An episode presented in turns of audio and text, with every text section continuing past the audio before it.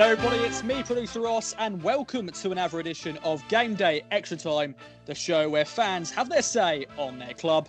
And well, it's been an interesting week for the Blues, a defeat on the return of fans on Saturday at Portman Road, to a win just about against Burton Albion, bottom of League One on Tuesday night. More fans were there, David and Thomas were there, and they're with us as well on this podcast. But before I go over to them, and before I go to Harvey and Liam, we have a man making his debut. His name is James. How are you doing, my friend? And your thoughts on the Portsmouth defeat? Oh dear, it was not good, was it? Welcome. Thanks very much, Ross, and hello everybody. As Ross said, my name is James. I am in my mid-20s now. I have been a season ticket holder on and off for the last 15 years. And about 6 or 7 years ago, I was at university in Bath and co-founded the ITFC Southwest group, so the supporters club down there, and still going now and run by an individual called John, doing a great job. I currently now live in London and work as a software developer, and still an Ipswich fan from afar, and currently not a season ticket holder, but was going to games quite regularly last season. And then obviously COVID hit, and been watching them all on iFollow since. So getting on to the game against Portsmouth, I would say that the overall is apathy. I would say that there was some positive bits about it. For example, at 0-0, I thought that our pressing was a lot better. I thought it was a lot more effective than it has been in previous games.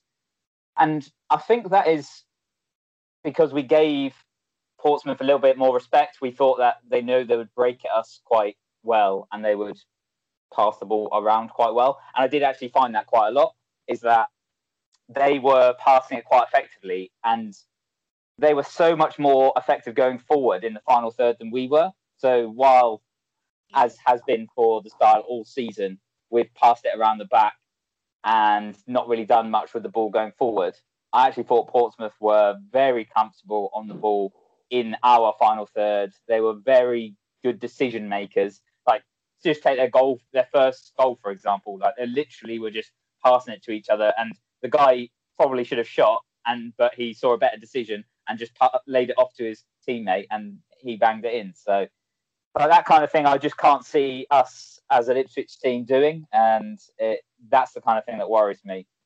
So I thought the bar was quite low for us pressing teams, but that is what we did. And then for the second goal, I just think the timing of that is just absolutely atrocious for us, because if you remember the FA Cup game that we played against them earlier in the season, we were 2-0 down and as well, like the same kind of thing, and we were playing absolute crap, and yet we managed to sneak a goal just before half-time, and it kind of just changed the whole mood. Like, we went into the dressing room and we came out that second half and we were playing, like, unbelievably, like, infinitely better.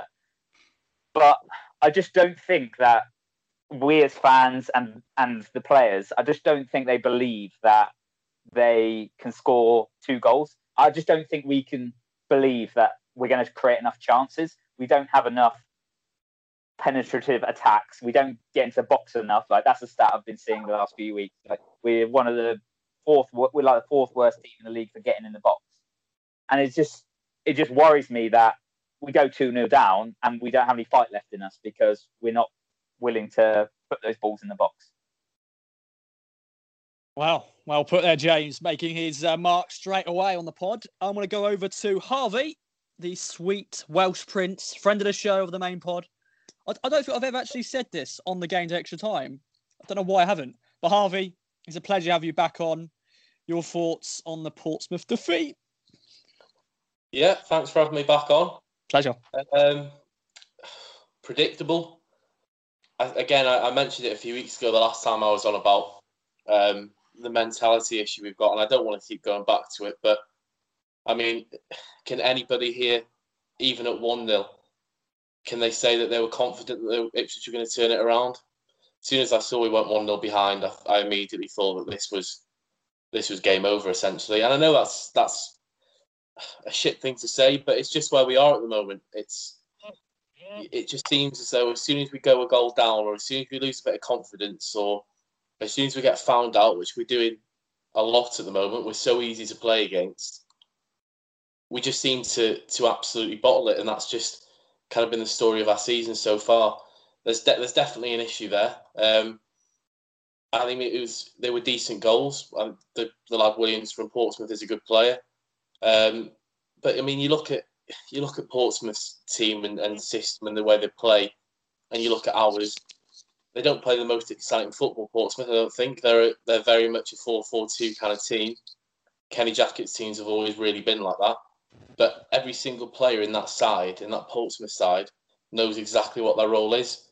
Where I think if you flip the coin and look at where we are as a team, I still think Lambert's trying to figure it out. So if Lambert's trying to figure it out, obviously the players aren't going to have a clue, are they? So it just shows the difference in where the two teams are. And I thought to myself during the game, you know, if we did make the playoffs and we faced a Portsmouth in the final, the semi-final,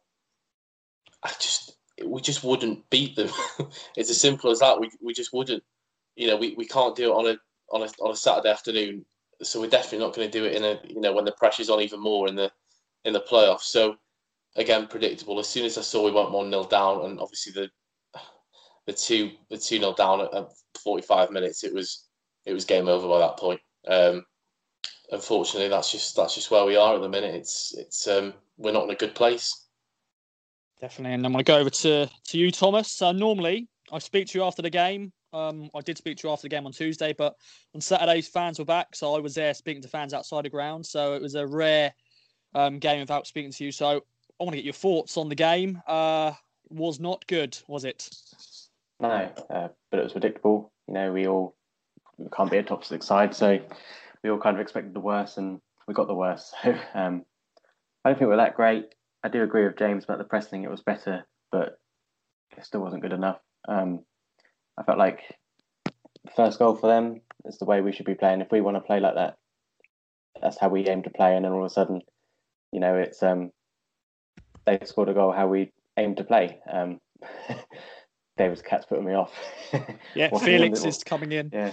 Yeah. Washing there next to him. But yeah, so yeah, I did feel like, you know, if that's the way we aspire to play, that's the way we should be playing, but we don't. And Portsmouth came, they gave us a lesson there on how to get the ball in the box and score convincingly there. And then for their second as well, I feel like Chambers could have done more. He obviously, from memory, I think he could have gone for the header, and he kind of, I can't quite remember exactly what happened, but it wasn't quite good enough, especially for a defender of his calibre.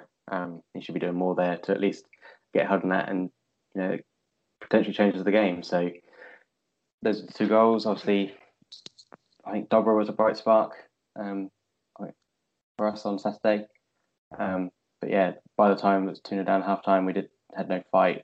We weren't going to get back into that, and it was just predictable, like I said. I think I remember the fans booing at the 60th minute when he took Jackson off for Drinan. I don't understand why he still didn't change it to 4-4-2 then, even though it's worked in the past. He had half an hour left to try and change it and change the formation, and he still left it another 10 minutes before changing the formation. That's 10 minutes less of time to get two goals to bring us back into the game and get a point.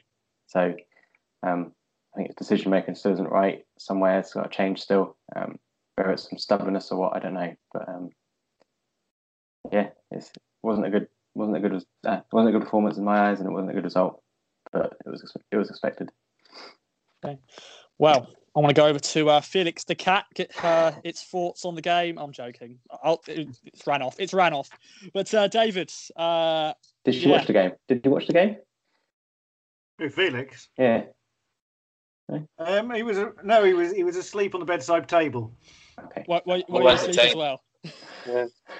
Yeah. Wise decision. Because of the game. Yeah. Yeah, I think most of us were asleep, pretty much in the second half. But David, thank you as ever for joining us. Your take on the defeat. Once again, we can't beat a top six side, top 10 side. And it wasn't a great view, was it? No, it was shit, but we knew that beforehand, didn't we? Bonuses. Nolan only lasted about 4.5 minutes of giving the ball away. That was a bonus. Yeah, Dobra was decent, and it was good to hear people actually in the ground able to express their discontent with the idiot in charge. I don't, as various people know, I don't like one up top, and it's okay when you've got inside forwards who are cutting into the box and you've got fullbacks able to give you some width. But if your wide ones are either dropping into midfield to make 4-5-1, or they're sticking to the touchline and it doesn't work because you end up with only one person in the box. And when that's Jackson, he's not even in the box because he's drifted wide right to create something for nobody. So, yeah, don't like that. And it concerns me, and it had happened again on Tuesday night, the manner of several of our goals recently, which has been... And Plymouth tried to do this as well. And you saw it with Noble, the way he was holding the ball up and playing it in there, trying to get around the back of the fullbacks. And I think that's, you know, that goal for Portsmouth comes across the box. And I know they tapped it back and they created a bit of space that way. But basically, it's the same thing against several sides. They've got round the back of the fullbacks, cross low into the box, and it causes carnage round there because it's so close to the keeper. Is it the keeper? Is it you've got overloaded players? But it's getting round the back of the fullbacks all the time. And I tweeted about it during the week that our fullbacks are a problem. Not just Chambers playing out of position at 35, but Ward as well. And I don't necessarily think it's just the fact that he came back after injury, because lots of players have had injuries and they come back. Not just for us, for other teams as well. I think having two 35-year-old fullbacks is, when you're looking for them to provide your width, is a problem, particularly when one of them isn't a fullback. Remarkably, we do actually have a fullback at the club. It's just that our idiot won't play him. Yeah, he played, of course, for the under-21s. Under-21s. They're called under-23s. Unlike, of course, Drinan, who needs minutes after an injury, so we don't play him in the under-23s, but... which is the obvious place to give somebody minutes, because if you're coming back from injuries, you put them in the reserves to build their fitness up. That's the whole point of having that thing, really, isn't it? To keep people fit. But no, we're not going to do that. We're going to give Drinan minutes to get fit in a first-team game when we're chasing 2-0 down and he's not probably fit. Does that make any sense at all? No. So, yeah, the leader of the Genoa fan club has spoken. And before I go over to you, Liam, I want to go over to James. You've got something else to add there, my friend? Yeah, I was just backing up David's point that I think the season's just catching up with Chambers and Ward. It's just like earlier on in the season, they were up and down the wings all game pretty much. They were so effective. They were actually doing a really good job at fullbacks. But now they both look a shadow of what they were early in the season.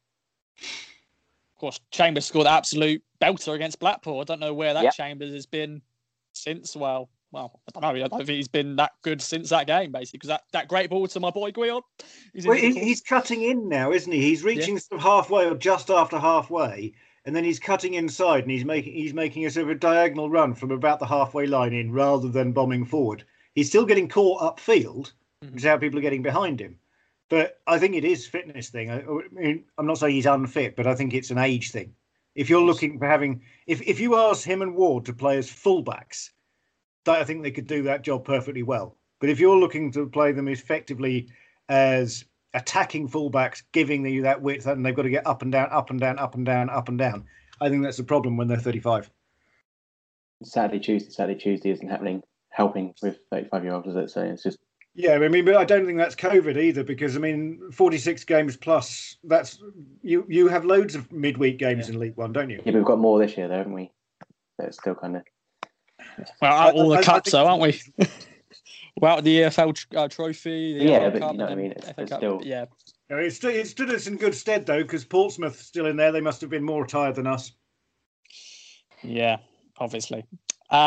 Finally... Good old Liam from Crew is with us. Let's try to forget the Portsmouth game, but your final take on the game. And apparently you've got some points to make. I don't know if it's for the Portsmouth game or the Burton game, but take over, my friend. I'll do it after the Burton game, I think.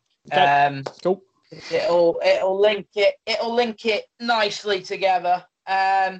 first point I want to make is basically what James and Harvey said at the beginning. James said about the goal being scored on half time. It does make a big difference. But then Harvey comes out and says, well, did anyone actually feel that we were going to get back into it when we were 1-0 down?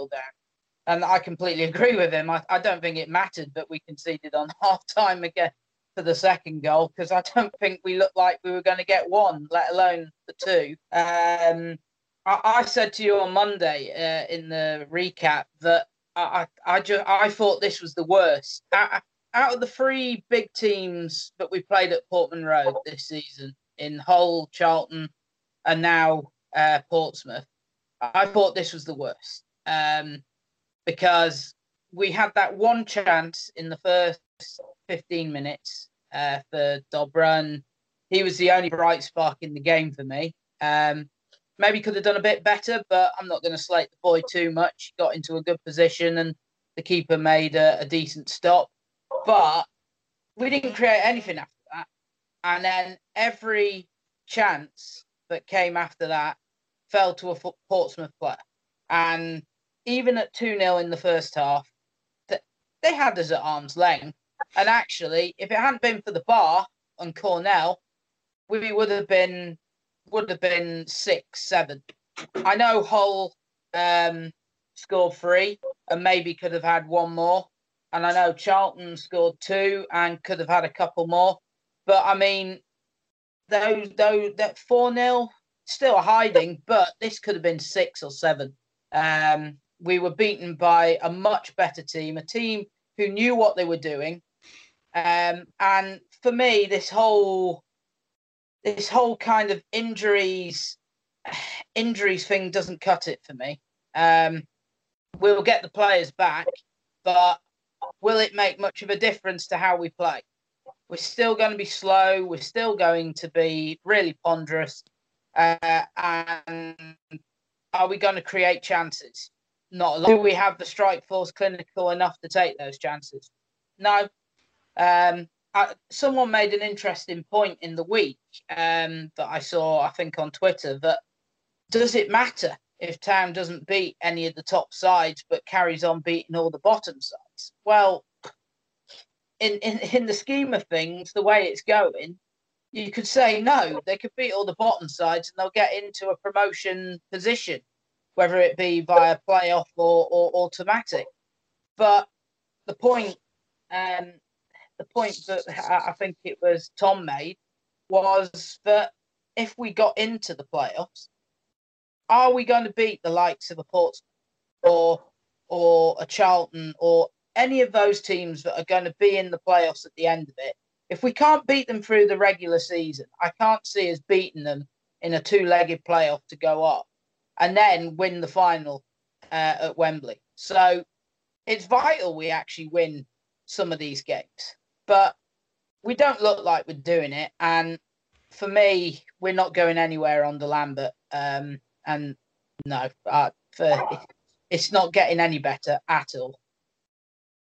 Oh, mildly put there. And then Thomas, to finally speak about Portsmouth.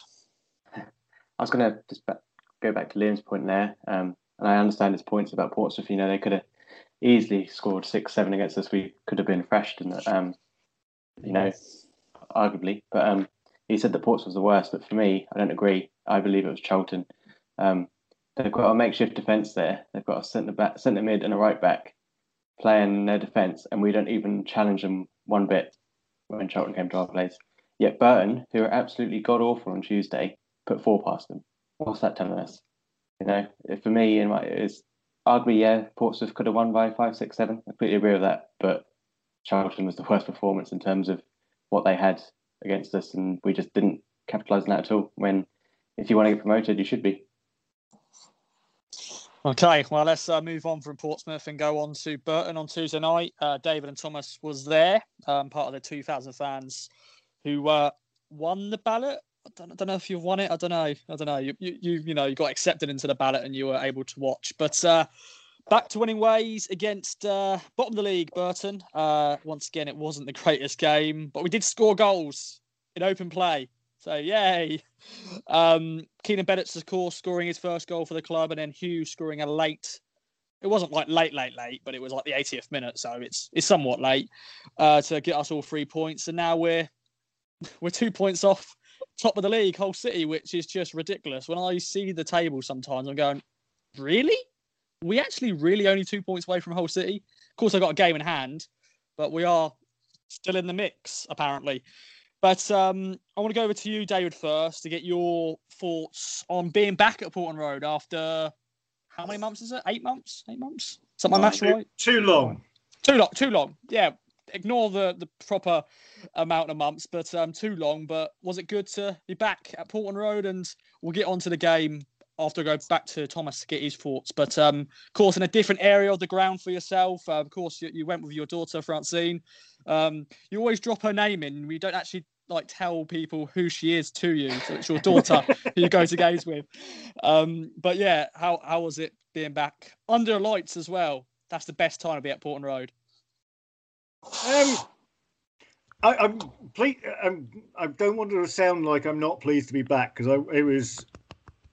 it was excellent to be back. But it was I have sympathy, and I know that Brad and Matt have less sympathy.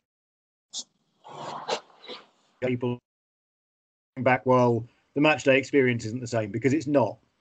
It was much better watching it in the ground than it is watching it on television. And I mean, I'm delighted to have been down there, delighted to have been involved afterwards, you know, standing outside the ground in the cold, being interviewed by you, all of that stuff, and being able to stand up briefly before the over-officious stewards come over, which are a speciality of churchmen's. Then, yeah, so I'm pleased to be back, but with certain degree of caveats. I miss my beer beforehand, miss beer afterwards. I missed having any atmosphere as well, because it's difficult with 2,000 fans to create that, and especially when you're stuck in the corner of churchmen's. You know, I like to stand up the entire game in North Stand and shout abuse at referees, and that wasn't an option. I'm sure that I would have woken people up around me if I'd started shouting abuse at referees. So no, I was very pleased to be back, and it's sort of that sort of little nibble at perhaps something normal returning soon. So I was pleased with that bit.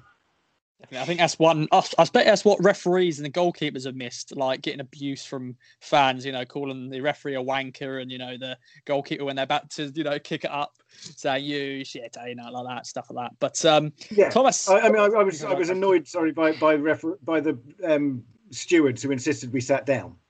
We stood up for the first 5 or 6 minutes, and then they came in and said, sit down.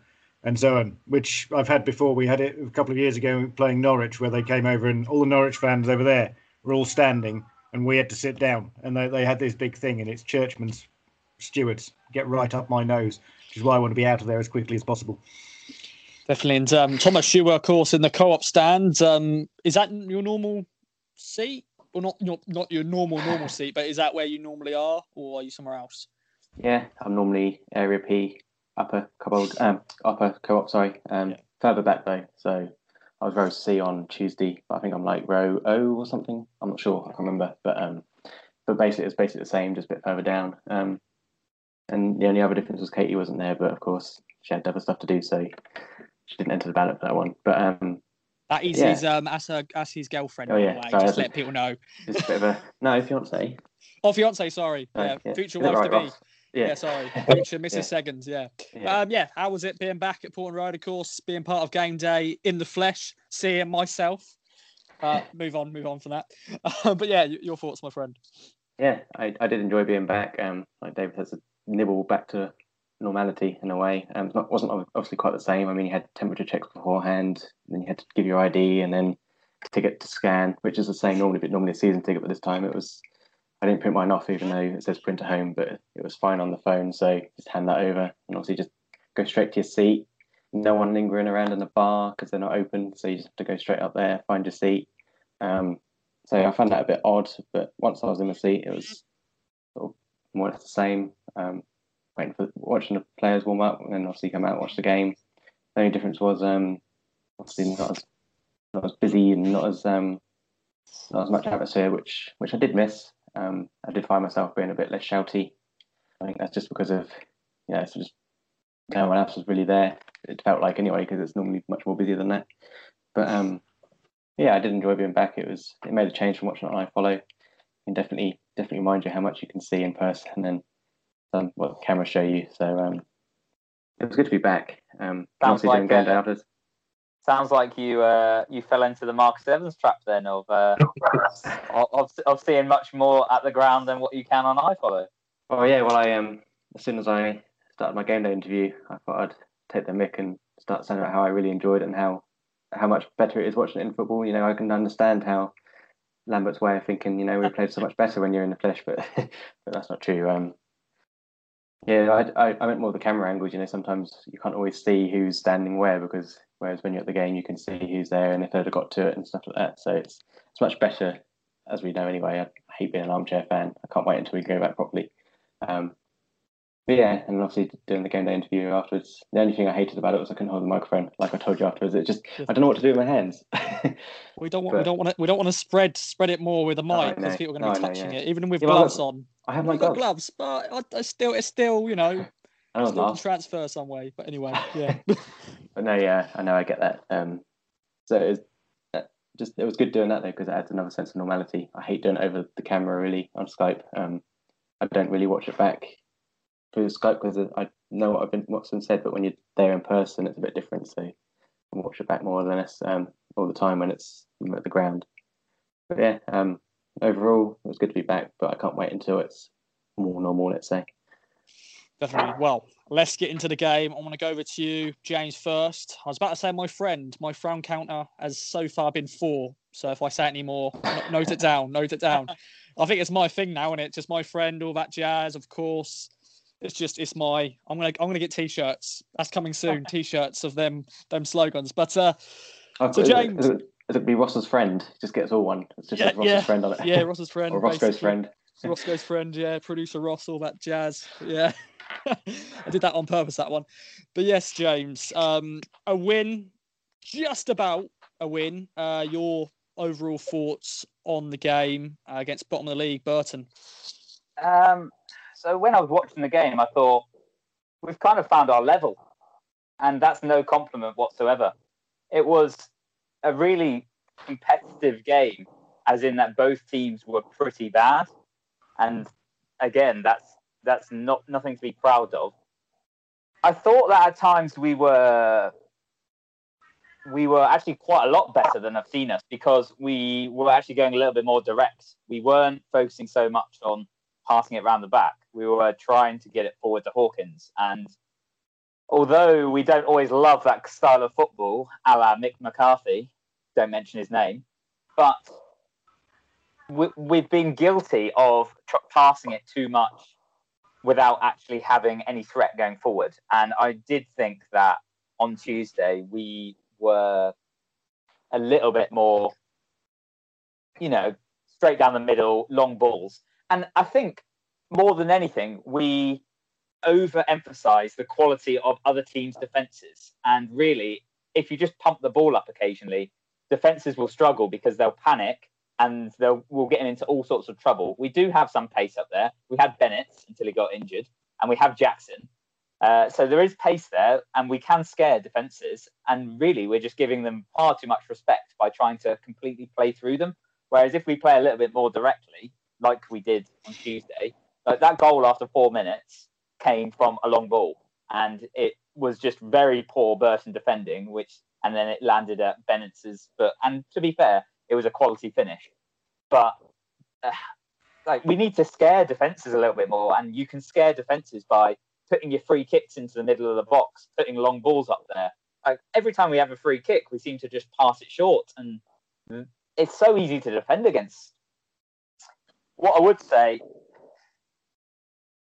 going on to Burton's goal, because we started really well. We had about 3 chances in the first 10 minutes, and I can't remember any game where we've had that many chances in the first little period. But after that, it kind of was same old Ipswich. And when Burton scored, I think I heard Mick Mills on iFollow commentary, and he was saying, Burton have 5 people in the box. And I just was wondering to myself, why have they got five people in the box? And it just struck, it dawned on me that no opposition fear us. They don't think we're going to break at pace. We're not going to counterattack them. And they're damn right we're not. If we're going to get the ball, we're going to pass it slowly. We're going to try and do slow build-up. So they can commit as many people forward as they can because they know they're going to have the time to get back. And really, we are not set up, or we haven't got it in our heads that we're going to break at pace. And therefore, like, we're no threat to them. And it just leaves ourselves more vulnerable. And then, so we go into half-time, and it's kind of... It's one of those things where it's like, well, I've seen this Ipswich about 10 times this season already.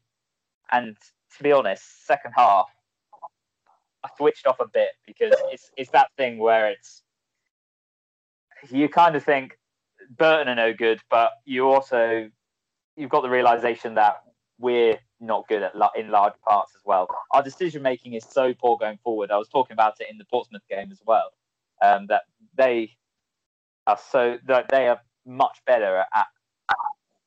they're much better at decision making than we are, and we get into a final third and we completely panic. And if we're trying to play passing football, we just can't do it like that. So getting the goal was beautiful, obviously, because we're all Ipswich fans. We're all going to celebrate wins, and me and my flatmate, we gave it a big cheer when we did score, of course. But it just kind of felt like we were grinding through it again, and it wasn't anything impressive. And when you're playing a team bottom of the table, you've really got to be doing better than that. But it comes back to the fact that we always seem to beat these teams at the bottom of the table, and it's just maybe we're bad, but they are just the very slightly bit worse. And probably one last thing I want to add is that Chambers got away with an absolute howler in the last minute of the game, and I cannot believe how many headers he's missing at the moment. I don't quite understand it. He's not been amazing, but for a good few seasons, but he has been a lot better than he has been in the last few games. He just seems to be missing easy balls. We seem to be losing out, and it's letting us down at times. Brilliant. Now, I want to go over to good old Liam, get his thoughts on the game. Well, we were sending us on the Monday recap. The full circle was going to start from losing against a promotion challenger, then now beating a bottom of the table side. So we're going to lose this Saturday, probably. But yeah, your thoughts on the 2-1 win against Burton Albion? This is the kind of area where I want to make this point that I've mentioned before. First of all, I said to someone at work, actually, it's almost like you're buying a cheap set of batteries and putting them in, and you get the first 10 minutes, absolute boom, they came out of the blocks, what we all wanted to see, high tempo. And then after that 10 minutes, it's like, they're cheap because they suddenly die. And it's just back to the same ponderous crap we've watched all season. And we concede a goal. And then, frankly, we didn't look like scoring in the second half. Long shots. Lambert's saying we pressed and pressed and pressed, and we kept going and going. But, Burton, if it hadn't have been for that scrappy goal, Burton would have come away with a comfortable draw, because they didn't look threatened at all, and yet they were gunned. But the point I want to make is most people know that, my name says it, I'm not from Ipswich, and my Ipswich fandom has only been very recent. And I had an interesting conversation with my mate, who I actually sit next to, and I agree with David, actually, about the whole North Stand and being in there to abuse referees. I'm in there usually, so when I do come back from Scotland, I'll probably miss out on that for a while. But the guy who got me in to go in to watch Ipswich, I was chatting to him, and the first thing he said to me about 70 minutes into the game, he said, "Are you watching this crap?" And I said, "Yeah." And we were having a chat, and I asked him about when I get back, are you going to bother going into the ballot? And he said, no, I'm not at the moment. And a lot of it is, I think, a mixture of the way that we're playing and the regulations that are currently there, where we can't go for beers, and that's his prerogative. But the thing that scared me, well, it didn't scare me, but the thing that struck me most was he said to me, I'm even considering in the summer, if things don't change, I'm considering not renewing, and I'm going to go and watch local non-league football, where I can enjoy myself and have a good crack and have a drink. And I said, and I asked him, I said, how long have you been a season ticket on? And he said, 25 years. Now, the point I want to make is that I said to Mark, actually, in a tweet when he was looking for his collections for his tweets, I think it was after the Peterborough game, actually, I said that the result, actually, no, it was the Burton game, the result papers over the cracks, and as fans, we're not stupid, we can see that. But I said that this probably vindicates the hierarchy, that the hierarchy look at the league table and go, oh, we're 2 points off the top, great. We're not going to go anywhere near sacking Lambert. We failed to beat another top 10, top 8, whatever you want to call it, side. And then we go and play the worst team in the league currently. And, okay, we won the game. But was there any improvement in terms of the play? Apart from that first 10 minutes where there was excitement, was there any improvement overall? I wouldn't say so, and we would probably be sitting here right now vilifying them for a draw against the bottom team if it hadn't been for that late goal. So there's no change in it. And I think Mike Bacon put out a feature today in the paper saying that only promotion will do to keep people happy. But will only promotion do? Because Lambert got people back on seats after the McCarthy regime, and we got 12,000 season ticket holders. Now, we've lost a few since last season, but are we realistically going to have a load of season tickets going into next season, even if we get promoted, with Lambert playing the way that we're playing? And this is the thing. I think it's a long-term issue that Evans isn't seeing here. He's looking at this at a short term and going, well, we're still in it. I can see these green shoots, which no one else can, and we're going to keep persevering. But in the long term, people are getting turned off by the football. And whether my mate will stop going or not, I don't know. It might be that he's just frustrated and he will definitely be back next year. But the club are losing supporters. And I think Carl Fuller made a good point in one of his features recently saying, well, where are the next generation of supporters going to come from if kids are getting turned off by watching this absolute dross? And that's the thing. It's not just about the here and now. It's about the future. And the fact that Lambert is still here and completely thinks that this is good when everyone else can see it's not, we've got potential protests happening.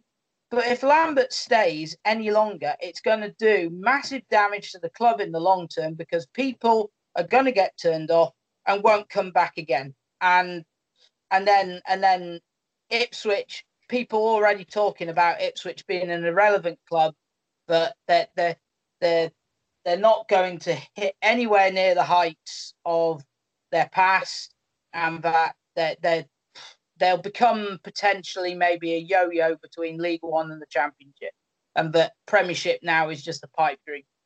And that's going to get even more realistic if the fans turn their back on the club. And my worry is if they keep persevering with Lambert with this absolute horrid football, that fans are just going to disappear in their droves, regardless of whether we win or lose.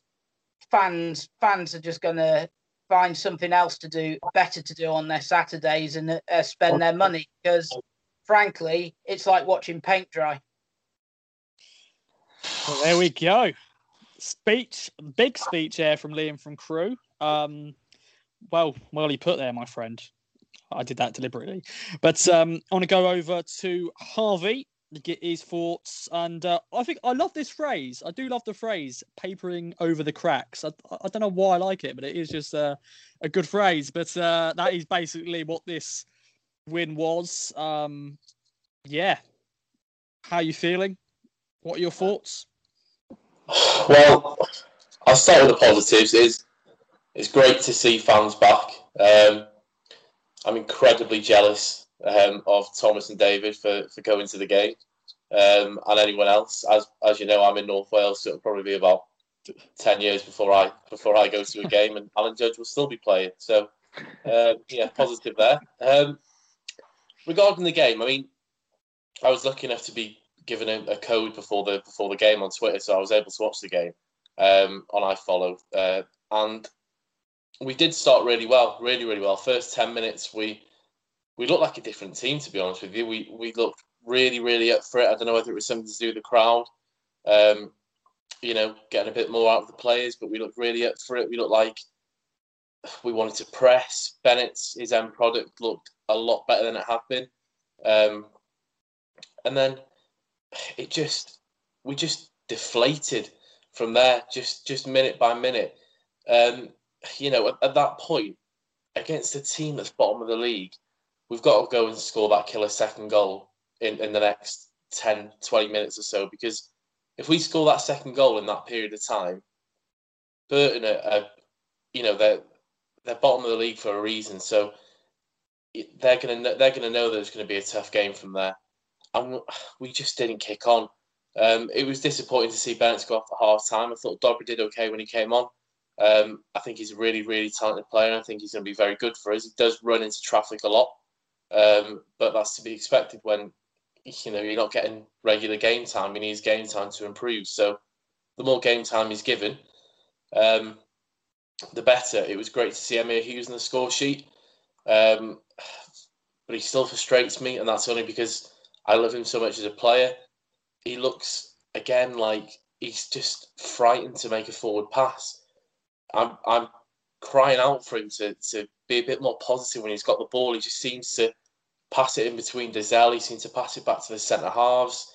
I can't really recall him making any kind of impressive forward passes or any momentum going forward, and that's exactly why we bought him. He's that box-to-box midfielder that we've needed for so long, but I don't know whether it's something to do with his injuries. I know he's not had a proper run of games really because of the injuries, but he needs to do a lot more to win a contract, and I hope he does because he's such a talented player, but he needs to do a lot more. But I'm glad he scored. I'm glad he scored the winner, and hopefully this will kick him on now. One thing that's really annoying me, and maybe I need a life for it, who knows, but Lambert comes out after the game and says, "It's incredible, we're joint second." No, we're not joint second, we're fifth. Right? I don't get this thing about we're joint second. We're not. We're fifth. Yes, we've got the same amount of points, but other teams have scored more goals than us. We are fifth. We're not joint second. So he's just massively clutching at straws. I can't see us winning against Peterborough at the weekend. I think we're going to get absolutely battered, to be fair, but more on that later. 4-4-2, again, when we eventually went 4-4-2, it looked positive. I felt really sorry for Jackson. I've been crying out to see him in a wide role because I think he can play that, but his natural instinct every time is to, he's drawn centrally, and when he was, it proved that he can form a good partnership with Hawkins. So there were some positive from the game. I thought, as I said, Dobra the first 10, 15 minutes, but again, it just comes back to, I've gone on about it so much, but a team with a strong mentality and a ruthlessness in the team would have seen that game out, would have killed that game in the first 20 minutes. But we just don't. We're so easy to play against. Our full backs are getting terrorised every single game. I'd potentially put Kenlock in for Ward. I really would at the moment. I know you're not going to like that, Ross, but carry on. I really would, because I think Ward's struggling. I really do. And I forgot who mentioned it before, the fact that I think it was David, that having two 35-year-olds as full backs, it's gonna take its toll, and it really is now. So for me, I would put Danassian right back, Kenlock left back, and see how they get on, because at the moment it's so easy. The game plan of every opposition team is just attack the fullbacks. And as we've seen in the last few games, when teams do attack our fullbacks, we get punished, and it's so painfully predictable. It's unbelievable. Well, they put Harvey, and we've got another speech coming from Liam, so take it away, Jacob. But no, it's only a quick point. Okay. Harvey mentioned about Hughes not passing the ball forward enough.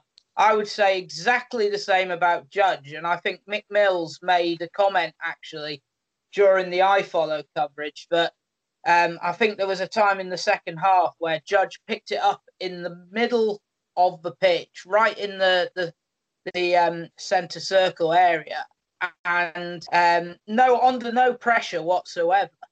And the first thing he looked to do was first touch, knock it back to the defender, rather than turn and see what's ahead of it. And Mick Mills said something along those lines of, Judge doesn't seem to have that confidence to turn and try and pick out a forward pass. And I think that's the same with all the players. They just seem to play the easy pass all the time and never look to try and play a bit more of a positive forward-thinking pass that's going to put teams under pressure. It's just, and for the formation, I've said this before, if Lambert wants to keep the 4-3-3 and he thinks that it's going to be the way forward, and it was working at the beginning of the season just when your boy was banging them in, and we had Sears on the other side and Lancaster swapping and around and so on, but we've got injuries, and he keeps going on about these injuries and that we need a lot of help. We need them back. But if the team that are currently playing are not good enough to play the 4-3-3, then surely, regardless of the philosophy and whatever he wants to do going forward, surely in the short term, he plays a system that works for the players that are fit currently, but will make us look like a better team. Okay, James, did you have your hand up, or were you just like? No, I was just putting my hand on my face, but I will just add to that point, and okay. I completely agree with Liam. Like, if we're not set up for that passing football, and going back to the point I was saying before, just make it a little bit more direct. And I mean, we just need to create more chances, and I feel like by being a bit more direct, we can do that. Well, at least David and Thomas, you got goals. At least you didn't, watch the Saturday game against Portsmouth, so you were able to cheer somewhat for the goals. What was your reaction? Of course, you're going to celebrate a goal, but it's a bit weird when it's just 2,000 of you. So, David, for yourself, like, how was it to celebrate like Hughes' goal? Because unfortunately it was the North Stand bit, so they didn't celebrate with you guys. But and of course your thoughts on the game. Celebration wise, it's strange. It's I wasn't sure to start with whether the Hughes had gone in or not, because it was such a sort of a backwards and forwards goalmouth scramble. And to be fair, I've missed that type of goal for a while. It's like bullet headers. We haven't had a bullet header for a long time. Where have they gone? Those are ones where you sort of fly through the air to get to the header. People don't do them. But the first one, I didn't leap around madly like I would normally do. And it's a bit like against Plymouth as well. And it seems odd. I celebrated, but it was low key. And I think that's because I don't believe that it's anything other than beating a bottom side. And the next game round, you play against anybody who's average. And I'm not going to talk about top sides in this division because there aren't any, right? They're shit. There is nobody in this division who is good. Hull are organised and hardworking and they're top of the table, but they're shit. Peterborough, I haven't seen this season. They've lost most of their best players from last season. Their form is in the bottom half of the form table at the moment. And they weren't brilliant last season when they turned us over 4-1. You know, Charlton didn't have any defenders. You know, there isn't anybody who's good in this division. There are some average sides, and they are the ones who are rising to the top. And we're not beating average sides. So they're not good. So it's difficult to get really excited and believe that that goal, whether it's a Hughes scramble at the end or whether it's some sort of world-beating thing in the third minute, it's hard to believe this is the start of something where you're going to go on a run. If we did go on a little run and after 3 or 4 games you started to see the confidence come back in, then maybe I'd start to believe. But I'm sort of suffering from playeritis. I don't think the players have got any confidence. I don't think the players believe. I talked a couple of weeks ago about lack of sort of bottle and fighting spirit. We're 2-0 down, but there's 20 minutes to go. That means we can score. We're 3-0 down at half time, but they've scored 3.5, so we can. You know, you've seen the under-23s do it recently. You've seen other sides turn things round. And I go back years. I think it was against Swindon. We turned around a much bigger deficit in the last 10 minutes, I think it was. Way back, that was John Lyle's day, I think. And see, you can do it, but you've got to keep that sort of mentality there. And I haven't got, as a supporter, that mentality at the moment, and I don't think the players have. And you saw that, a couple of people have said it already tonight. That first 9 minutes was excellent. We were playing on the front foot. We were closing down and yes, it was slightly more direct, but direct isn't a bad thing. McCarthy's thing wasn't... My problem with McCarthy wasn't direct football. It's never been direct football. John Beck's style, hump it forward, straight from the back to the front to the big man. Yeah, I've got a problem with that. That's tedious. But direct football is getting the ball forward quickly and effectively. You can play it sort of a long ball from a full-back to a winger on the opposite side. You can do those things. Direct football isn't crap football. McCarthy's problem is the fact that it was dour defensive, we're not going to lose this game. Everyone behind the balls, and hopefully against Burton or Hull, we can scrape a point at home. You know, that's when I lost the plot with McCarthy, was that Burton game. Oh, we've come full circle. But I quite like a bit of direct football. Get the ball forward quickly, you know, so it doesn't matter whether it's in a channel sort of playing on the ground like that Toto pass right way back at the start of the season on the ground, or whether you're sort of scooping it from one side to the other. But get the ball forward quickly, put them under pressure. And we're not doing that. That's our problem. And we did it in the first 9 minutes. The first 9 minutes, I was remarkably surprised. You know, we carried a genuine threat. We didn't let them settle. We didn't give them any respect and space. And then we sort of gradually went back into our shells. And it should have been a draw. We didn't deserve to do it. And if Ennis hadn't have done that complete balls up right at the end, now how he missed that from 6 yards out, I do not know. Then it would have been 2-2. And I think that would have been a justified score, because they worked really hard. They got behind our fullbacks repeatedly, which is a problem, because that's at least 3 goals we've conceded that way now. And numerous other chances have gone to teams in exactly the same way. Get behind the fullbacks, low cross, and then there's chaos.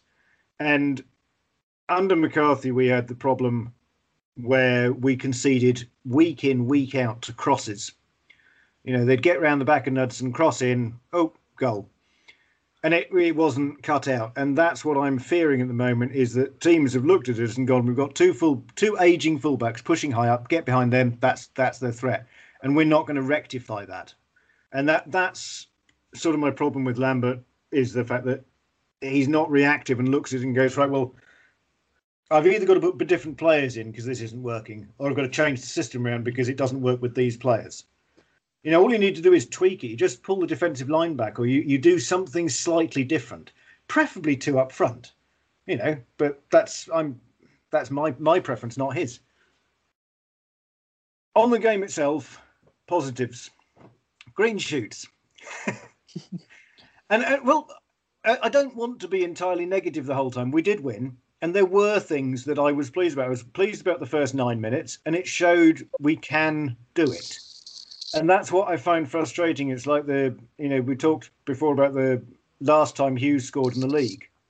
And I was so pissed off and so delighted after that Newcastle win all those years ago, because we played like shit most of that season. And we were expecting to get turned over against Newcastle as they walked to the title. And we put that on. And you go, where does that come from? How can you play like that one day? And the rest of the season, you just go, nah. And that's sort of the same in microcosm. You get that little flash where you've got something which is really good, and then you go back and you don't do it again. That annoys me, because you've got the potential there. I thought it was really positive that Hughes, I thought, was a positive. I know other people have seen it differently. I thought Hughes was positive because he was combative. When he came back against Colchester last season in this silly cup, he ran that game and he led those youngsters, and he was really impressive. And I haven't seen that since. In all the league games I've seen him play this season, he's been anonymous. He's drifted wide in midfield. He's given a huge gap between him and the other midfielders, so he doesn't have to get involved. And he almost looks like he's scared, he's wary of being anywhere where the ball is. He was combative, he tackled, he put himself about. And passing wise, he may have gone sideways, but that's everybody. But he was a lot more combative, and he got involved and he made a nuisance of himself. And I was pleased with that. I was pleased with seeing that physicality. I was also pleased, and I hope you're all sitting down here, with Judge. I don't think it was a world-beating performance, but I think he looks so much better. I mean, it's the same against Plymouth. He looks so much better when he's playing in the centre of midfield. He gets involved. He ceases to do his headless chicken thing, because essentially he's a 6-year-old, and therefore he wants to be wherever the ball is. So if you put him in the centre of midfield, he's got the ability to be on the ball more often. Therefore, he doesn't disappear going chasing it. So he's got more tactical discipline in that. And I think that his range of passing is useful there. So those are two positives there. Cornell, still sort of growing in there. I think his shot stopping is really good. I think I'm more confident with his shot stopping than I am with Holy's, to be honest. Although I like Holy. So, generally speaking, there are different set of green shoots on this occasion. It would be nice if we could take the green shoots from last week, put them with the green shoots of this week, get rid of 2 or 3 of the silly mistakes which keep happening, and then you've got progression. It concerns me that we say the same things week in, week out. That's what bothers me. If I can watch a game in person or on television, and I can watch a replay of something and I can pinpoint what's wrong, why are we doing the same thing the next week, and then the same thing the week after that, and then the same thing the week after that?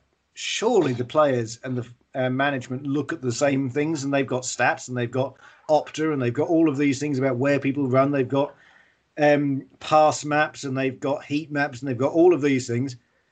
Far more technical data than I've got. And yet they repeat the same thing.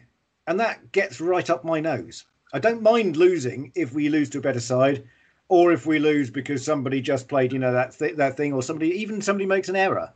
That's fine. It's when you make the same mistakes over and over and over again. That's what gets on my nerves. But there were some good things in there, as well as the crap. Yes. That's what you expect as an Ipswich Town fan. Some positives, but mainly crap. But, I'm trying very much to find that positivity, because I want to enjoy going down there, and it's difficult to motivate yourself when you can't go down there, because I don't like watching on television. You don't have the atmosphere, you don't have the pub and things, and it's very easy to get into that sort of cycle of we're shit and things. There is an element of truth in the fact that we are fifth in the league, and I agree entirely. We're not joint second. If the season finished now, we wouldn't suddenly be in second and going up automatically. We're in fifth. So fuck off on that one. But at the end of it, because the rest of the league is so bollocks and they keep losing to each other, and random teams get 4-2 wins against somebody who's higher up in the table, we are still fifth. And if we can sort out the stupid things And I don't think it's players. Company being injured. KVY's played, what, 7 games fit, 9 in total. Sears was supposed to be this sort of new player coming back, new signing. He did last season. It didn't work out that way. We've got the biggest squad in the league. We've got the experience. They should be doing better. Just get rid of the stupid bloody mistakes, and you'd stand a fighting chance, because this division is shit. Indeed. And before I go over to you, Thomas, to round up Burton, James has got his hand up. Over to you. Yeah, I just wanted to disagree with David on this last point that about the players. So, although I do think the players that are in the team should be able to do the job and should be good enough, I think they've proved over the last 5 or 6 weeks that they're not. And our early season form was down to Downs coming off the bench, Edwards down the wing, and they're the kind of players that we are really missing. So if we do get those two back, I really think that our form would change almost automatically, because I think they're a bit more suited to the system that we're playing than, say, a bit more inexperience of a Bennett or a Dobra. Or it was a fair point about Hughes. I do think he's been fairly anonymous up until Tuesday night. But yeah, Downs would do a role in there much more effectively. David, take it away. I forgot what I was going to say. It just drifted out. It's obviously sort of it probably didn't matter. Relevant to what James said, and I was going to add to it, and then it just sort of drifted away. Yeah. Don't worry, it happens to me all the time. Shocker, I know. Yeah. It was really insightful, and it would have just made everybody just go, wow. Unbelievable.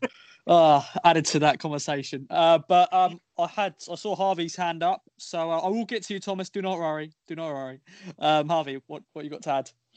Yeah, I just wanted to make a quick point about David mentioned in his very first point, and he's spot on.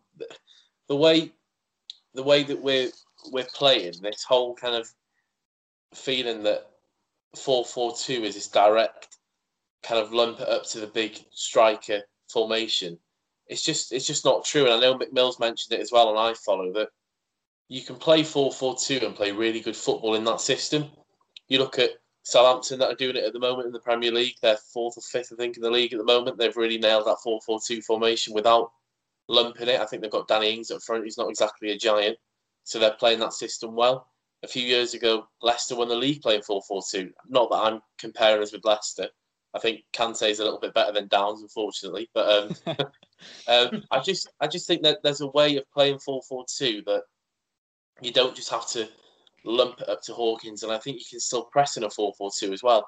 Granted, you can be outnumbered in midfield if they've got an extra man, if we're playing against a 4-3-3 or a 4-2-3-1. But I think there's ways to play that 4-4-2. But I think Lambert seems to think that as soon as you go to that system, it means that we automatically have to launch balls up to Hawkins and hope that he does something with it. But it's just not the case. You can play that system, you can play that formation, and still play exciting football for me. I don't know what everyone else thinks, but I just think there's different ways of playing it.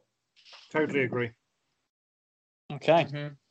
Well, Thomas, let's finish the Burton chat. How was it for you when we scored the 2 goals? I'm sure you would celebrate like you normally would do for a goal, but it's a bit different with the current times. But of course, Katie wasn't with you and stuff like that, so you're celebrating with people around you, but people you don't really know. So, what was that like?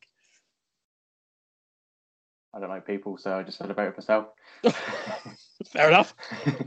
Yeah, obviously they're all town fans, but yeah, yeah. It's just celebrating. You just jump up, clap, do what. I agree with what David was saying as well. How you kind of it's not quite the same at the moment. I think it's just how we play and everything at the moment.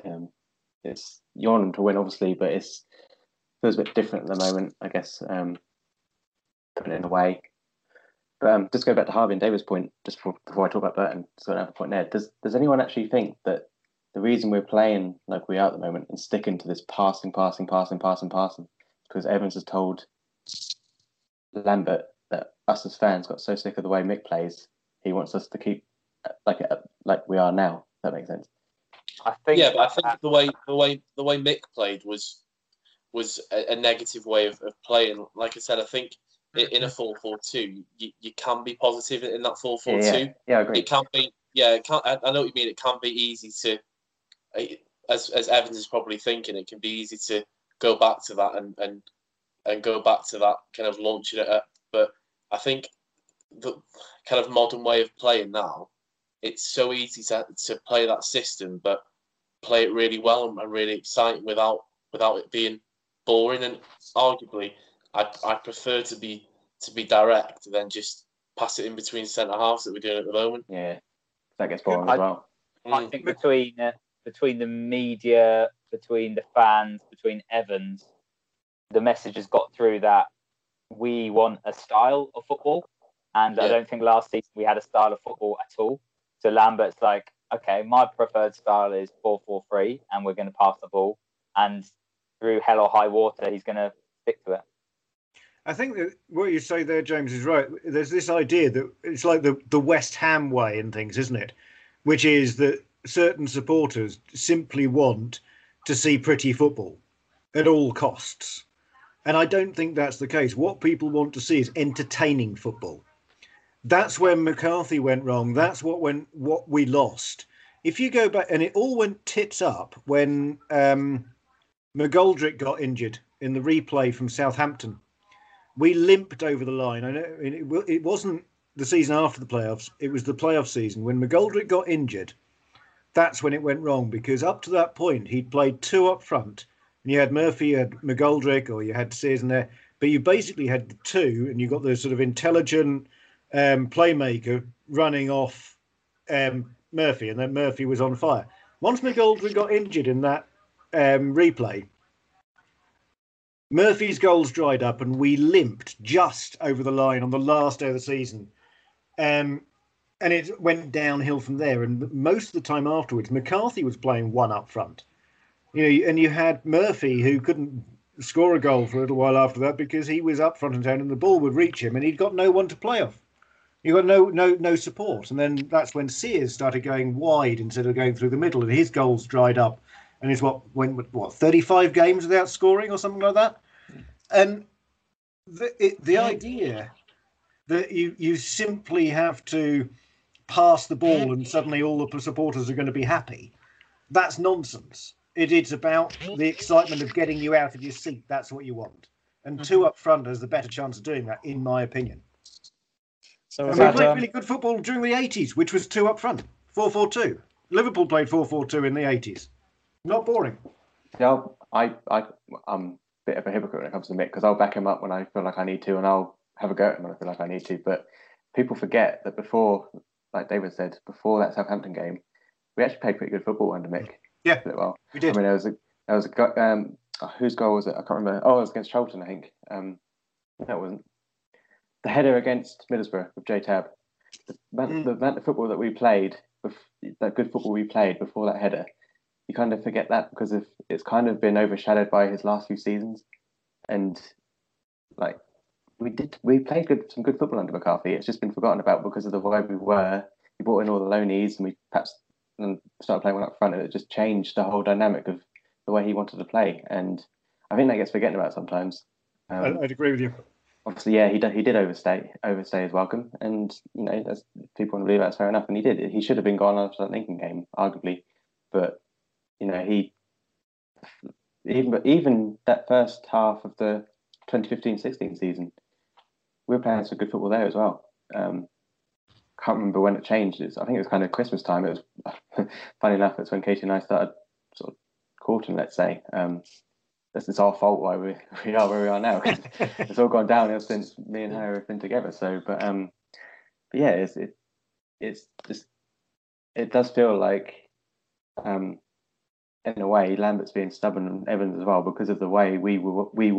Well, not like us as fans, not us five or six of us, but because of the way we were at the end of the season, end of Mick's reign. It's misunderstanding the point we're making, isn't it? Yeah. Definitely. Yeah. As a fan, I want to see chances and goals. Simple. Yeah. I want to see plenty of chances created and scored goals. An effort. That's an effort, yeah. Goes to Christmas past in this podcast basically today. Mick has come in, but see you later, Mick. We're talking about Burton. Oh, let's not talk about Duncan if you want. Nah. John Duncan can stay in the 80s and early 90s. But then it goes back to Liam's point about the season tickets earlier, though. Definitely. I don't want to get off this, but leaving the season tickets, we're back in that position now where the manager and the way we're playing and that is turning fans away. So we've gone, once again, full circle. We keep saying that today, but it's gone full circle again. We're now at the position where we were when Mick left anyway. So what good was getting rid of Mick in a way? Do you know what I mean? Like, yeah. It was kind of be careful what you wish for, but it has just gone. But yeah, we haven't achieved anything since he's gone. Well, achieved relegation. That's what we achieved. Yeah. And we perhaps let him off. 56% passing. Yeah. And only like 30% win rate, isn't it, for Lambert? Yeah, not great. Yeah. Unbelievable. But yeah, getting back to Burton. First things first, I will give a positive to Burton, actually. I really like their number 10, Lucas Akins. Oh, yeah. He's a quality player. Very good. He was kind of the 38 was good as well. Ennis, yeah. He was on loan from Wolves, isn't he? Mm. Akins, I really liked. He's the kind of, going back to Mick again, he's the kind of striker we haven't had since Murphy left. We haven't replaced Murphy since then, and he's the kind of striker who could potentially fill that void. He held the play up well. I noticed when there was a long ball, he won every header. A bit like Akafenwa for Wickham last season against us, but he was phenomenal up front. Admittedly, yes, David said it was Ennis earlier, but I thought it was Akins. He arguably should have put that away in the 90th minute. Why, how he didn't, I don't know. I bet he was feeling a bit shit the next morning. I know I would be. He's not actually, just quickly, he's not actually a striker, is he, Akins? He's traditionally a right winger. Yeah, he's right wing, yeah. And then, he played at right back. Well, didn't he? He played at right back last season, and now he's found himself at front. But yeah, I completely agree. His hold-up play I thought was outstanding all game. I really did. Yeah, and it worked so hard. Yeah, really did. I also didn't realise that Luke Varney was back there as well, apparently. I found that out just before the game. Yeah, obviously I think he's coaching, I think. He's got a squad number there and everything, so... Yeah, he's signed on as a player, but yeah, I think he's like 38 now, so... Yeah, obviously he calls the more than easy. Coming as fullback for us. Yeah, true. Yeah, but back to Burton. Back to the Burton game. Yeah, like Watson said, first 10, 12 minutes, much better. And then all of a sudden we went back into the way we love to play. And it kind of, their goal, like I said on game day, their goal came from us passing around the back. McGuinness lumped it forward. They headed it forward, countered, attacked our right-hand side, crossed it in, and 1-1. Yeah, it just shows that this way that we want to play doesn't always work, and it isn't working. So it's one of those things, I guess. And Judge, I thought, really did play really well, or better, let's say. He's definitely more of a centre mid player. But like I said on game day as well, again, it's just chances where he took a shot, which you'd like to see, but he could have just passed it to Jackson or Hawkins, and we might have scored. I just felt like he was too selfish at times, and especially in the second half on Tuesday. There was other routes he could have taken to perhaps change the game, and he chose to shoot. And most of the time, they're pretty rubbish shots anyway, so it didn't really work. But yeah, that's gonna be like a win. It was 3 points. We know we're now joint second. I mean, it was all incredible. So. We're not. But one last thing as well that I want to clear up, because I tweeted about it and said it on game day as well. But I mentioned how Lambert had a right go at Wolfenden during the first half, which, yeah, I get. It happens in football. But for me, what really grated me was two things. One was the manner and tone, especially after a mistake that didn't really deserve a lot of swearing at. It was just a case of the ball was coming towards him, no pressure. He just he went to clear it, clipped it, and it went to Cornell anyway. So nothing would have come of it. It was just a stupid, silly mistake, but no pressure would have come of it at all. But then secondly, One is in the second half. McGuinness, who headed it back to Cornell, completely overheaded it. Cornell had to stretch for it. You know, could easily lead to a mistake, but there was nothing from the touchline. Nothing. No. There was no swearing. Nothing. No shouting. Just let them get on with it. So we were speaking about a few months ago how Lambert's been singling out the players, especially the youngsters in the media, and how he was saying, "Oh, you know, he's young. He's making too many mistakes and that." But since he had a go at Stu and Brenner, he hasn't been doing that in the media anymore. You can still sense that it's happening on the pitch and in the dressing room. He's still having a go at these players and having a go at them. And like for me, if that's happening where I work, I don't want to play for him. I don't want to work for him. You can kind of understand why they're lower confidence at the moment, because you know if you do something wrong and you're not one of his favourites, you're going to get shouted at. So yeah, just to clear up that.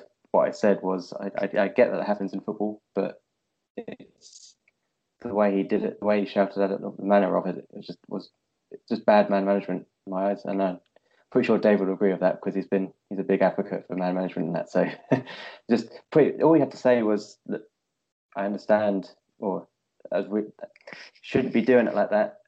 Just don't let it happen again. There's no need to swear at him like 5 or 6 times or however many times it was. It was just unnecessary in my opinion. You must have been like proper, you know, earshot of it all then to like hear that, because I didn't hear him say that.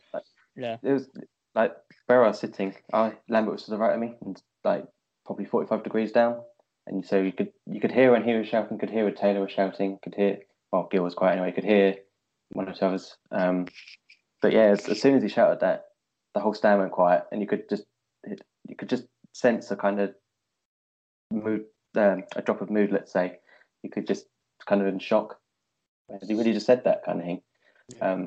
It was quite surreal, really. Obviously, with more fans, you wouldn't hear that. And it does kind of open up with COVID, just the sense of how different, like what you can hear more and how you can pick these things up, I guess. Yeah, the players say lots of naughty words, definitely at the lino, as we normally do. Shocking, yeah, shocking.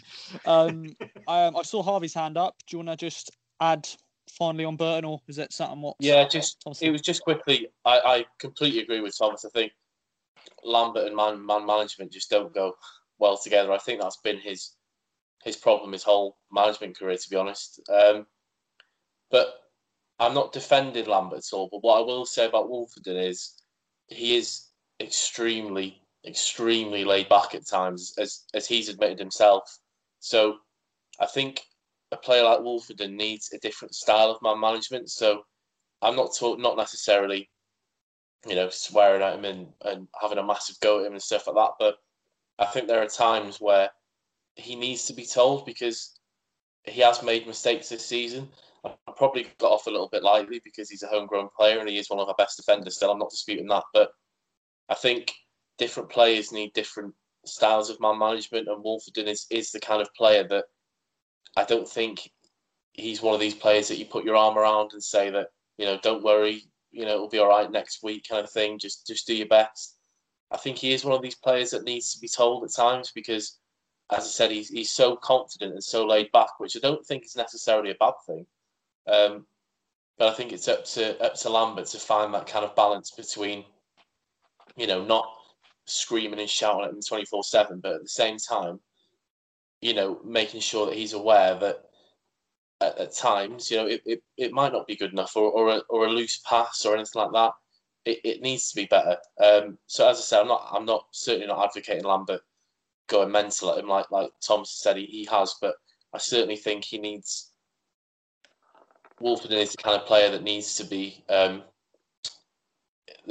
told, you know, when something isn't right in a more assertive way than you know, maybe someone else. I don't know what everyone else thinks.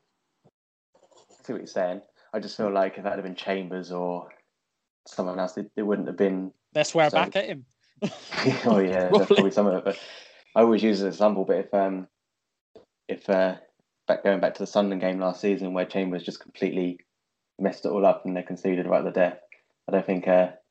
If that had been Wolfenden, he'd have been shouted at just like he was on on Tuesday night. Yeah, I agree. Although, obviously, the thing with that is Chambers and Wolfenden are completely different characters. No, yeah, I get that. I was just using an example. Yeah, Lambert would never do that to Chambers. You think Chambers owns the club? Yeah, Judge as well. Maybe okay, he did it for goodness because he's an Arsenal player. He doesn't upset Arsenal. Yeah, true. And yeah. All right then, let's get into Peterborough this Saturday. Another promotion rival. Yeah, still rivals. Not promotion rivals, I don't think, until we actually beat one of them. Yeah, and you know, our record against Peterborough, of course, isn't great. You know, last year we just about got a draw against them earlier in the last season, and then we lost 4. Was it 4-1? It was 4-1, wasn't it? I don't know why I got this game back up, but I was scarred for a couple of weeks after this game. That 7-1 defeat at London Road in 2011. That was a horrible, horrible afternoon. Didn't we go 1-0 up as well in that game? Yeah, we did 1-0 up, and of course we had 2 players sent off. But Lee Martin and Tommy Smith got sent off. But Jesus, that was not good. But yeah, Peterborough, they're you know, someone's already said it, but they are an interesting side. I doubt that. Yeah. But with them, they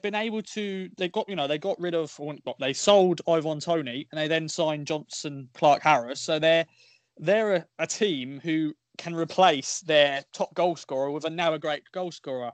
It's not like Daryl Murphy, Leon Best, which was not a good replacement. But 4th in the league currently, same points as us, but that they can score goals, we can't. So hopefully it won't be a 7-1 thrashing. But how are we all feeling? Goals at the moment, though, are they? No, true. The last few games, let's get their results up quickly. They beat Rochdale 2 wins in 7. They've got 2 wins in 7. So yeah, someone's already said they're bottom or near the bottom of the form table, just like us. But yeah, they drew with MK they Dons. Beat Rochdale 4-1, but apart from that, they're form is terrible and they're not scoring. Yeah. Beat Plymouth 1-0, lost against Portsmouth 2-0, lost against Blackpool at home 2-1, lost against your boys' Crew, Liam, 2-0 at Gresty Road. They beat Shrewsbury 5-1, but that was in October on Halloween. Ooh. But Thomas, have you got any fans' notes from Peterborough in terms of how they're feeling going into this? Yeah. I only got from one fan, but that's right. It kind of gives the overall opinion. The other thing that we've got to mention first, though, is that Peterborough in Tier 3 on Saturday. So yeah, no fans. Yeah, they won't be able to have fans, so that could. Oh dear, because I love their fans so much. I don't know if it would make much difference, but kind of perhaps gives us an advantage, even though we can't beat the top sides. But yeah, I was going to say that. But yeah, I asked about. His name was Ryan, who I spoke to. Asked about their manager to begin with. Obviously, it's Fergie Jr. So Harvey's got his hand up. Would you know? Oh no, yeah. Oh, sorry. You go first. Sorry, I was just gonna say with Fergie Jr. I asked about him, and then also who I spoke to. He said he started supporting Peterborough in 2010 when Fergie Jr. was first in charge, and he led them to the playoff promotion with over 100 goals that season. I don't know if it was 100 points. Does anyone know? 2010. I'll keep speaking. I'll find it. Yeah. So obviously that kind of helps give them a soft spot for the manager. He's always had a great connection with the past players, owners, and the fan base, and seems to be a great fit. The feeling amongst the fan base is that League One football is a ceiling low, as he has failed to take Peterborough further than League One promotion since. Posh fans believe without the cruel ending of last season, they really would have got promotion, so they hope they can get it done this year, even though they've bottled it so many times, I can't see it happening. Believed to have the squad and the owners that backed them heavily, so there should be no excuses why he can't get them into the promotion season. If not, though, they'd love to see the Cowley brothers at Posh, where they'd probably implement the best style of football to suit their team. And obviously, we've already mentioned where they are at the moment, but they're 4th, 2 points off first. Some people should be pretty happy that they've managed to return to promotion contention once again. However, watching games this season, they have lacked consistency in the style of football in which played. Debelli has been absolutely brilliant at times and has won, according to Ryan, won them many games to himself, and he's always a danger against defenders. However, their quick passing and movements tends to slow down when he's heavily involved. Clark Harris is doing his job, which is hold the ball up and be in the right place at the right time and get on the score sheet, although Ryan claims to really struggle to see the talent he has. Toney looked levels above him, but he's scoring, so they can't really dispute him at the moment. Their goalkeeper, Christy Pym, has saved them multiple times with unreal stops and just commanding his box, same as last season. He reckons he's the best goalie in the league. Taylor and Brown, their centre-mid pairing, has been massive for them. Having them two in front of the back three, being able to play it out, is key to Posh playing their best football. And then they've been able to get the ball out wide, the wing-back, whether that's Ward, Butler, or even recent young stars, Carner and Burrows, who have been allegedly absolutely class lately. It's likely they'll play 3-5-2, and Ryan reckons that Shimonic's is probably their best player ability-wise by a mile, and Ryan believes he is too good for League One. Goals have been so unfortunate for him this season, and luck hasn't been on the side, but his form will come very soon, and then he'll be up and running. So, probably against us. Yeah, standard teams, so, yeah. You know, bad form and players not scoring, they normally then jump on us. But, yep. Yeah, it wasn't 100 points. They finished fourth that season, but won in the playoff final against Huddersfield.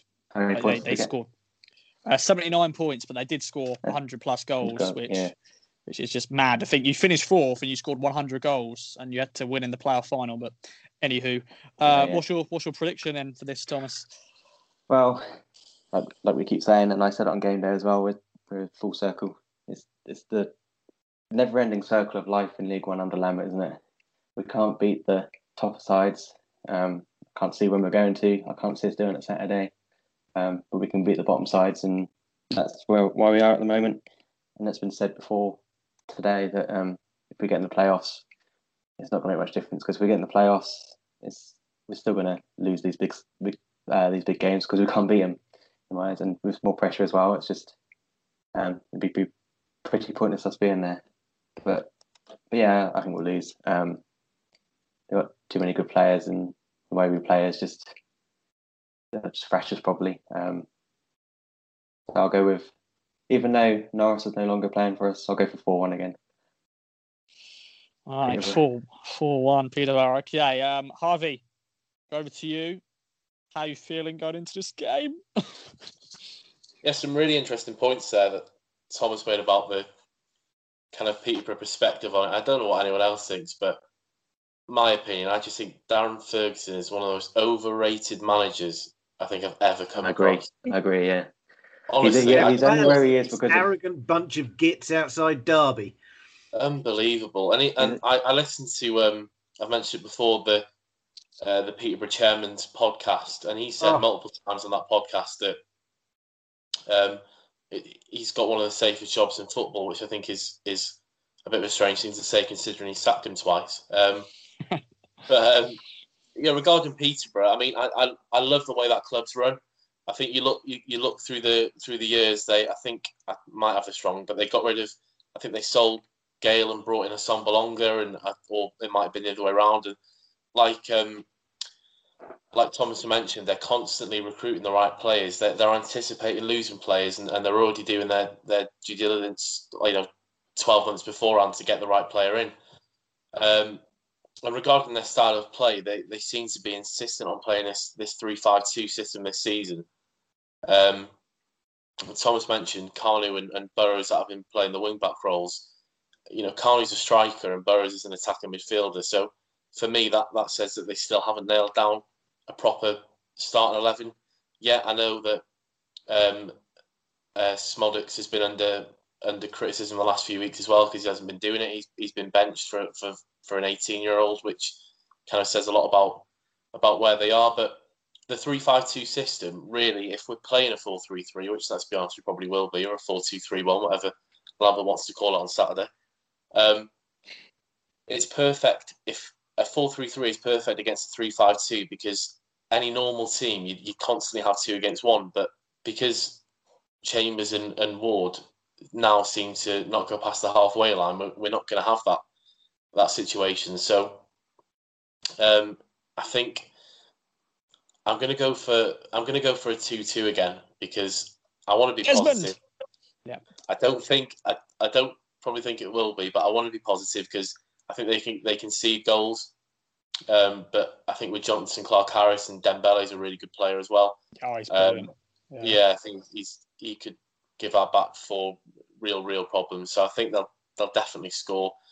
I think a point would be a good result. I hate that cliche, but I think it would be because I can't see us winning against them. But I'm going to go for a 2-2.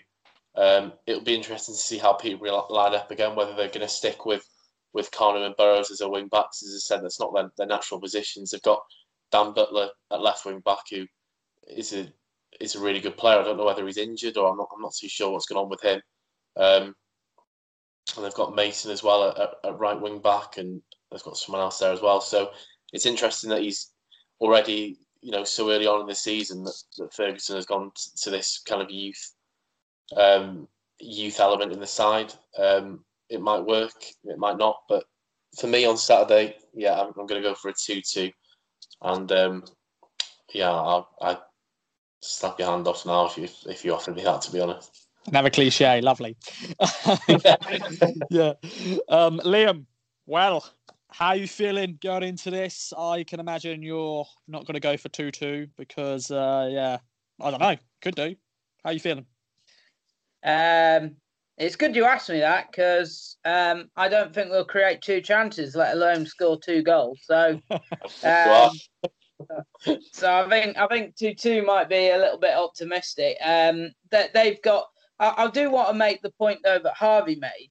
I was going to make that myself, but Peterborough have got themselves a really good setup there. I mean, Toney has gone on to Brentford, and I mean, he's not going to be at Brentford much longer unless they get into the Premier League this season because he is banging them in for fun.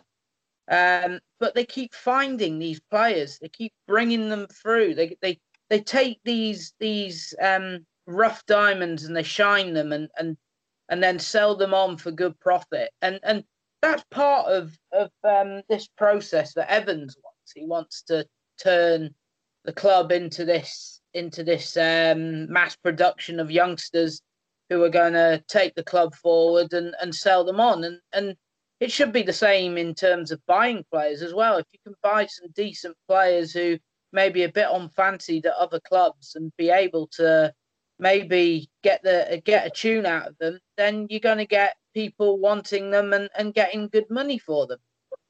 They seem to have a scouting network, whereas Ipswich just doesn't seem to have a scouting network at all. It's just awful. But, I mean, that they were slick as anything when they came to Portman Road earlier in the year. That 4-1 was pretty comprehensive. That was a really bad day at the office. And on their day, I think out of all the teams in this league, they have the most exciting players in their team. I know that you've got Sunderland potentially there, but I didn't see anything out of Sunderland that suggested that they're that brilliant. Whereas I think Peterborough, if they turn it on, they can really, really go to town. I don't think they will with us, though. But I don't think we're going to get anywhere near them again.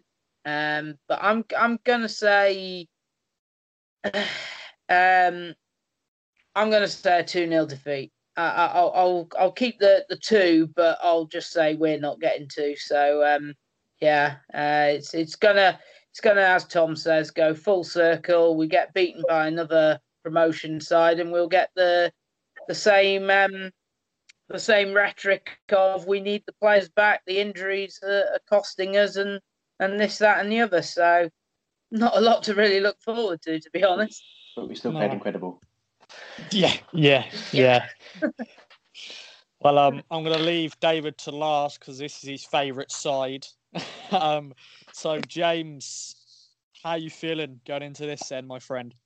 So you were just reading through the results there of Peterborough's previous games, and it just reminds me what David was saying earlier. Like, teams are average in this league. There is really nothing that we should be fearing, and it just smacks of that weird distinctly average too, unfortunately. I think Liam was right. We need to create more chances. We need to create more than two chances.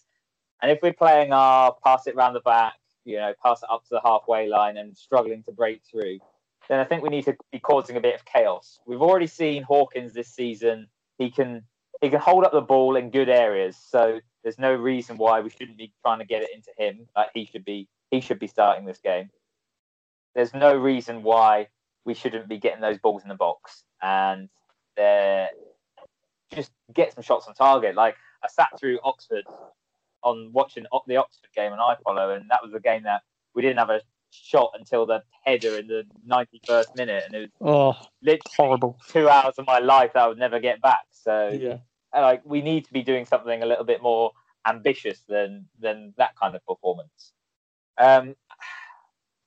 That being said, I'm still not positive that is the kind of way we're going to go. It's going to be typical Ipswich once again, and I'm going to agree with Liam, and I think it'll be a 2-0 loss. Okay then. Well, David, to finish you off, what are you thinking then? Of course, not looking forward to it, but how are you? Yeah, I hate Peterborough. The reason why, and whilst I'm rational, because I mean, you can argue I'm not rational generally. I wasn't terribly rational last season when we played them. I had a huge rant about it, and I got grief in various quarters for it. The reason is the same reason I have a problem with Derby. It's not any sort of personal rivalry and things. I just think they're a Mickey Mouse side, and I've got no particular axe to grind against them. They're a medium-sized side, like a Rotherham or something like Barnsley, who go up and down between these two divisions. Whenever they go in the Championship, they come straight back down again, basically. They may have done two seasons together, but they go back down. But their fans and their chairman, they have this sort of weird sort of sense of entitlement that they're a big club. They're not. I fail to see where it comes from. The same as Derby. At least Derby won something in 1974. That's my gripe with them. They just play Billy Big Bollocks, and it just gets on my nerves, basically.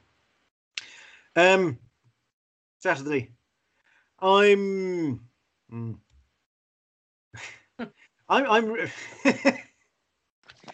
the one side, I fear losing to this bunch of arseholes again. On the other side, I had a conversation with Oscar on the way down. I picked him up from university the weekend, and David's son. For context. I spent 3.5 hours in the car on the way back from Derby conversing, and we were talking about the Burton game before it happened, obviously. And I was, in the last pod, I was reasonably optimistic that I thought we were going to sort of stick several past them and so on. And then I watched the Portsmouth game and changed my mind, and it was all doom and gloom. But previously, one of the things he was saying is that there were a lot of players who have a reputation but haven't done it, and maybe they're actually not that good because Hughes, Judge, various people, it's years since they've actually done what they're promising to do, and we look at it on paper and say that. And I agree with him to a certain extent, but I do think that we've got good players, and I think that we have a tendency sometimes to, because we see them week in, week out, we see their failings and we see that. Whereas we see someone like Smodic or something like that, and we see a stat, or we see Toney, who was there last season, they recruit well, and it becomes a bigger issue. At some point, I was thinking that we're going to lose to a lower ranked side because we've been riding our luck, which is why I went 2-0 to Burton.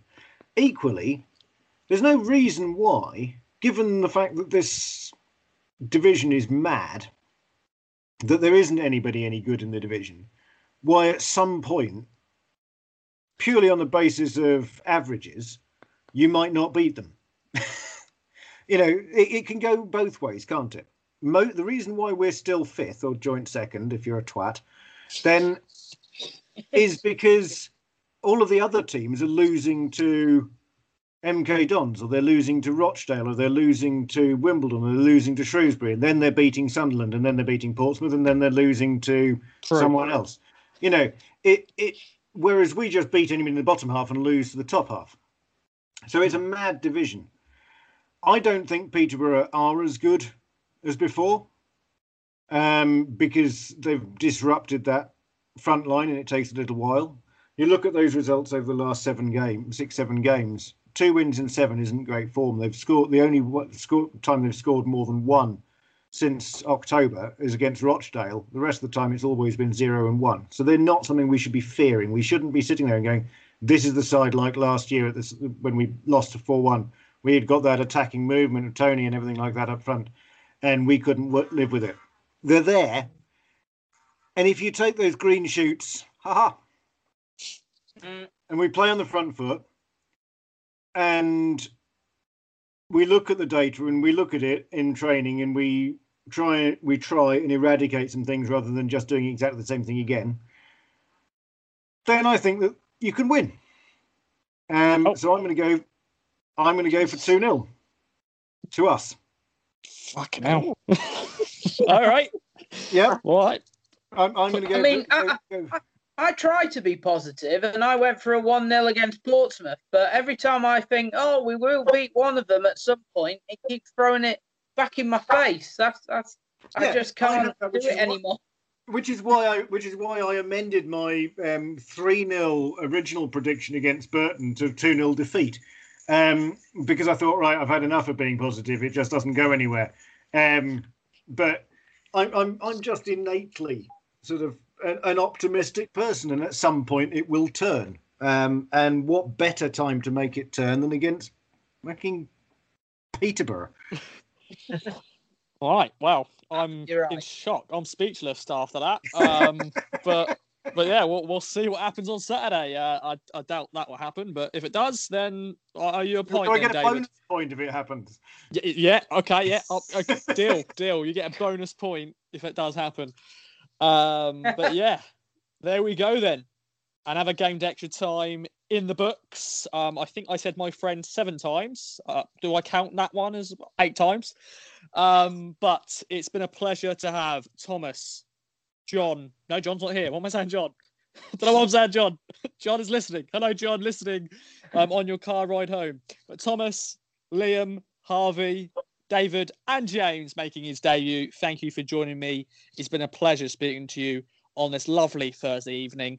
But as ever, if you want to get involved in the podcast, what you got to do, just like James did, message me on Twitter at RossMediaUK to get involved. We want to hear your voices. We want to get you involved and shout about different things. So that is it for us. I've been producer Ross, and we'll see you the next one. It will be an earlier one. It will be recorded on Monday, as of course we have now the festive period, Boxing Day, and then the game before New Year's Day as well. So get ready for that. That'll be a nice little Christmas special for you. The regular game day guys will be there. So look forward to that. But let's see if we can beat Peterborough 2-0. I don't see it happening, but let's wait and see. Anyways, see you later, guys. From true crime to football, Brexit to hopeful. For more great podcasts from Archon, head to audioboom.com/channel/Archon.